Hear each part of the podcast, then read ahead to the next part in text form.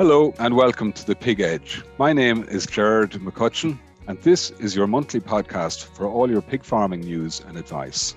In this episode, I'm joined by Teagasc tillage specialist Mark Plunkett, who is going to talk today on using pig manure in order to help farmers that use this pig manure save money and get the best out of the pig manure it very much just starts with taking a soil sample and looking at major nutrients such as pH, P and K.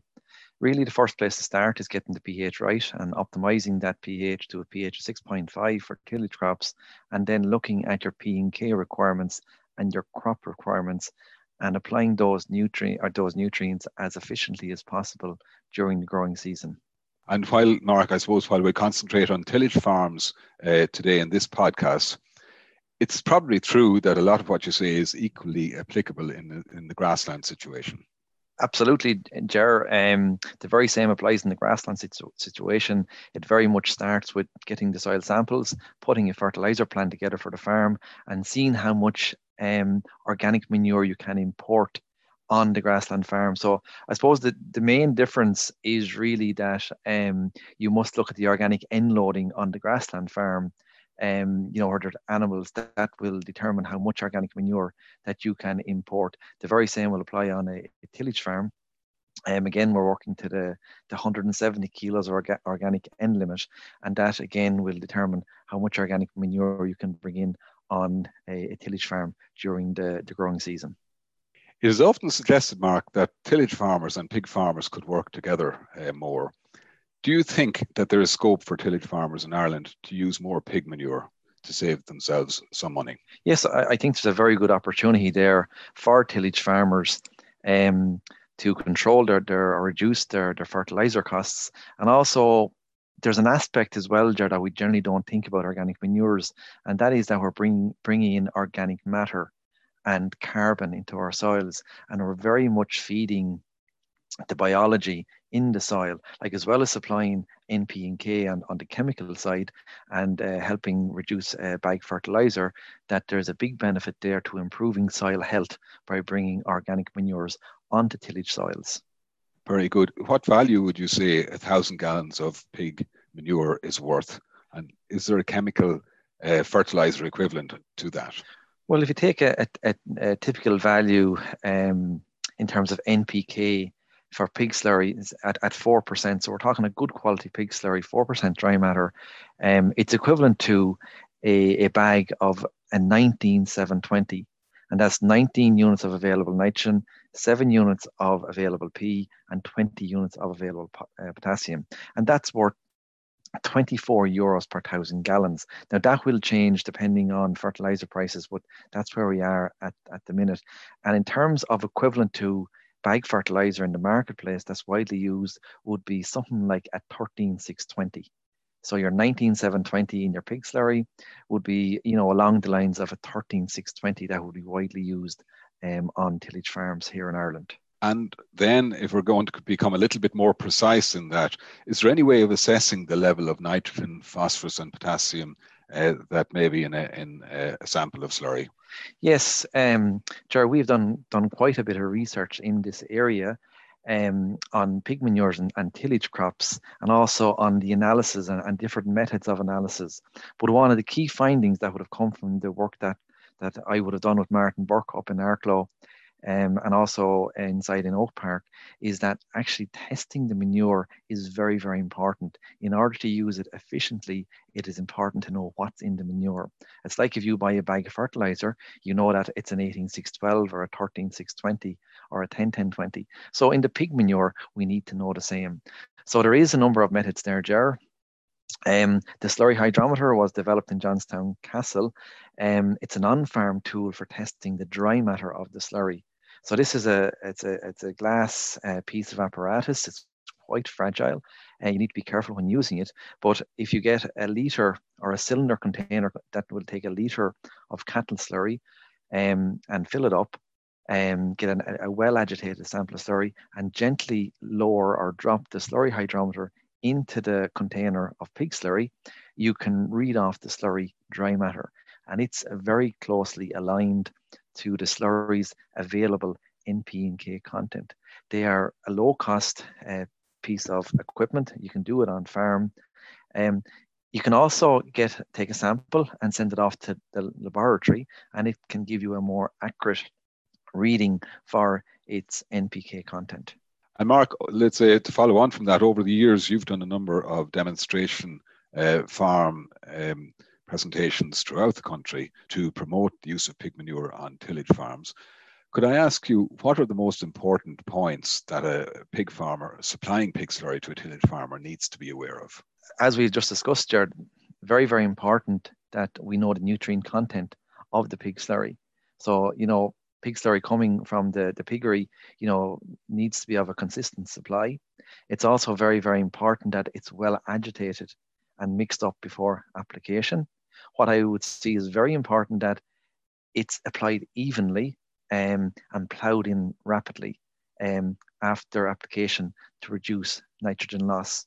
And again, for somebody starting out and maybe want to explore taking pig slurry onto their tillage farm, I would encourage you to apply somewhere in the region of about 1,500 to 2,000 gallons per acre. Um, you know, in terms of it supplying NPK and replacing bag fertilizer um, for for your crop. What proportion of the total nitrogen, uh, phosphorus, and potassium do you think they, a farmer, a tillage farmer, could save using pig slurry on, on a crop such as, say, spring barley? Well, if you take spring barley, Jerry, you could replace somewhere in the region of about 30 to 40% of the crop's nitrogen requirement. And also, you could replace um, somewhere in the region of 50 to 60% of the crop's P and K requirement.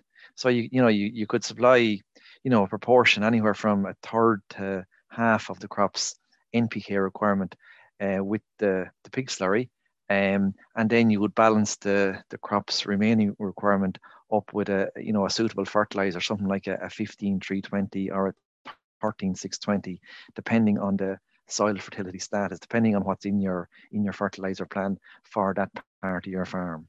Mark, if there if there are a number of tillage farmers listening to this podcast, um, how should they sort of uh, begin the process of using pig slurry on their farm? Well, I, I think it very much starts with, um, I suppose, looking at your locality, seeing is there a readily available supply, um, talking to your your advisor or your consultant, and looking at the soil test results, um, looking at the crops on your farm, and, and looking, you know, what is their requirement. And again, I suppose it's to develop that relationship with a, a pig farmer and to see how can that pig slurry then um, be made available or, or become available on your farm. So it's the type of thing really that they would they would use some the first year and learn from that experience rather than going out and using a huge amount of it and and uh, trying to save money, let's say instantly as such. Yes, yes, I I I think Ger maybe look to maybe pick a field or two on the farm or maybe even split a field half and half.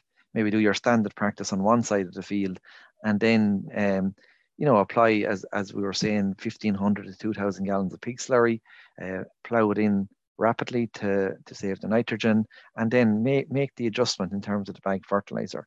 And again, work with your advisor um, on, you know, in terms of, you know, the most suitable fertilizer then um, and when to apply that fertilizer um, to ensure that the crop has sufficient levels of nutrients in, in the early stages of development. Very good.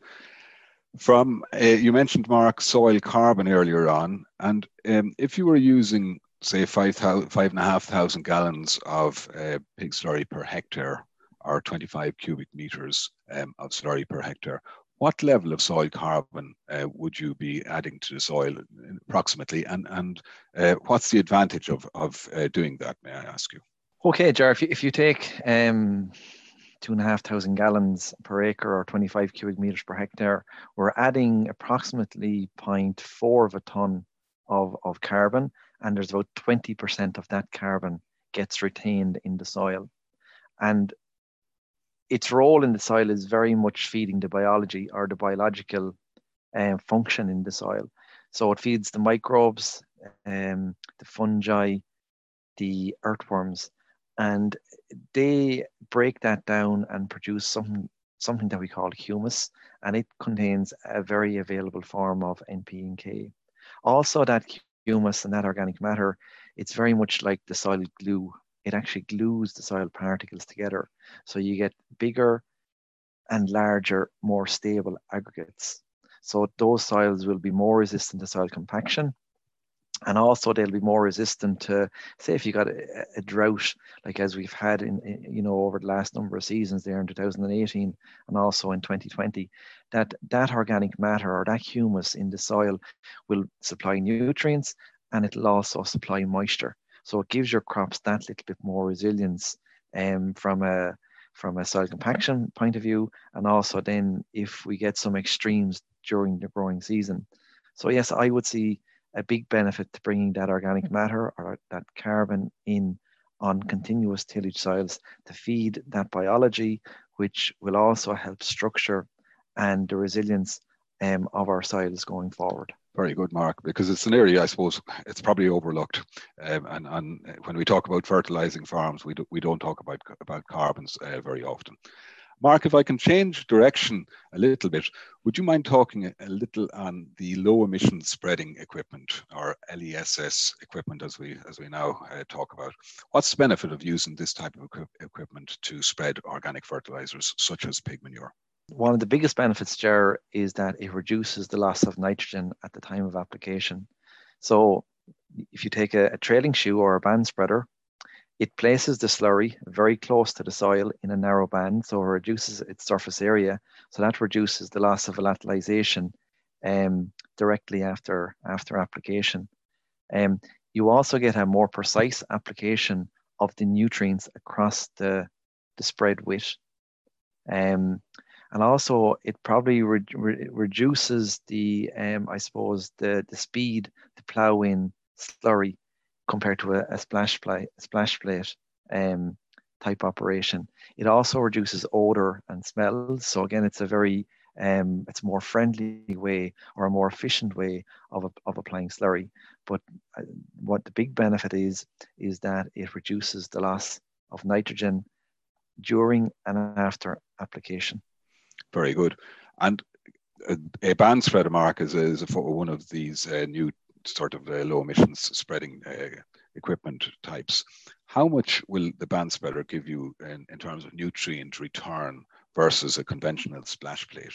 The, the research on on cattle slurry would, would show about uh, three units per thousand gallons. Um, I'd imagine for pig slurry, um, you could be talking maybe four to five units per thousand gallons, as the pig slurry is, is a lower dry matter slurry and it moves into the soil quickly. So you know, there's a big benefit there in capturing or retaining more of that nitrogen um, that crops can utilize during the growing season. And therefore, we are more confident in reducing our chemical nitrogen on that crop. And in, in a grassland situation, if we change to there, would you see an advantage, Mark, to using the trailing shoe over the band spreader? I suppose the, the big difference there between the trailing shoe and the band spreader um, is that you know, the, the trailing shoe is is placed in the slurry, you know, you know, basically is splitting the grass canopy and putting the slurry very, very close to the soil. So I suppose the, the big benefit would be if you're applying, say, slurry onto maybe, say after first cut silage, for example, that the trailing shoe will be that little bit ahead of the, the band spreader because the band spreader is up up from the ground and it's dropping the slurry down onto the soil. So you you know in that situation you may see maybe a, a unit or two per thousand gallons of a benefit for the trailing shoe. But if you had a grass canopy or a grass cover, you'll probably see little difference between the band spreader and the trailing shoe as the canopy will give some protection or, or it will reduce that loss of ammonia directly after application then this the let's say I suppose one last question Mark in terms of ammonia emissions and losses. Uh, you mentioned them there in, in, in, your response. How how important let's say is it? Um, how important is this type of equipment in reducing ammonia losses? And have you a general comment on the ammonia losses from agriculture? Well, Ger, I suppose it, it's one of the key technologies in, in like agriculture produces 98% of the ammonia and um, it is one of the key technologies in in Irish farmers um, reducing or, or um, reducing ammonia losses from slurry um, uh, during and after application. So it, it really is something we're going to see and hear a lot more of, and it's going to become really the new norm, I would expect, in terms of how slurry is spread over the years to come. I think so, Ger. I think it's uh, it's um, definitely a big step forward um, in the whole area of slurry application. And again, retaining more of that nitrogen. This is how we make the, the cost savings in terms of nitrogen fertilizer, and it also gives us more confidence uh, to make those adjustments during the growing season. So it's an environmental uh, solution, and it's also, let's say, cost effective, or, or, certainly is giving you a return on, on using this type of equipment. Correct. Mark, listen, I'd like to say thank you very much for uh, taking time to talk to us today. No, no problem, Ger, and thank you very much. That's all for this episode of The Pig Edge, and my thanks to Mark Plunkett for joining me on the show today. Don't forget to rate, review, and subscribe on Apple Podcasts or Spotify so you never miss a show. And for more farming information, go to teagasc.ie. I'm Gerard McCutcheon. Thanks for listening, and The Pig Edge will be back next month with more pig farming news and advice.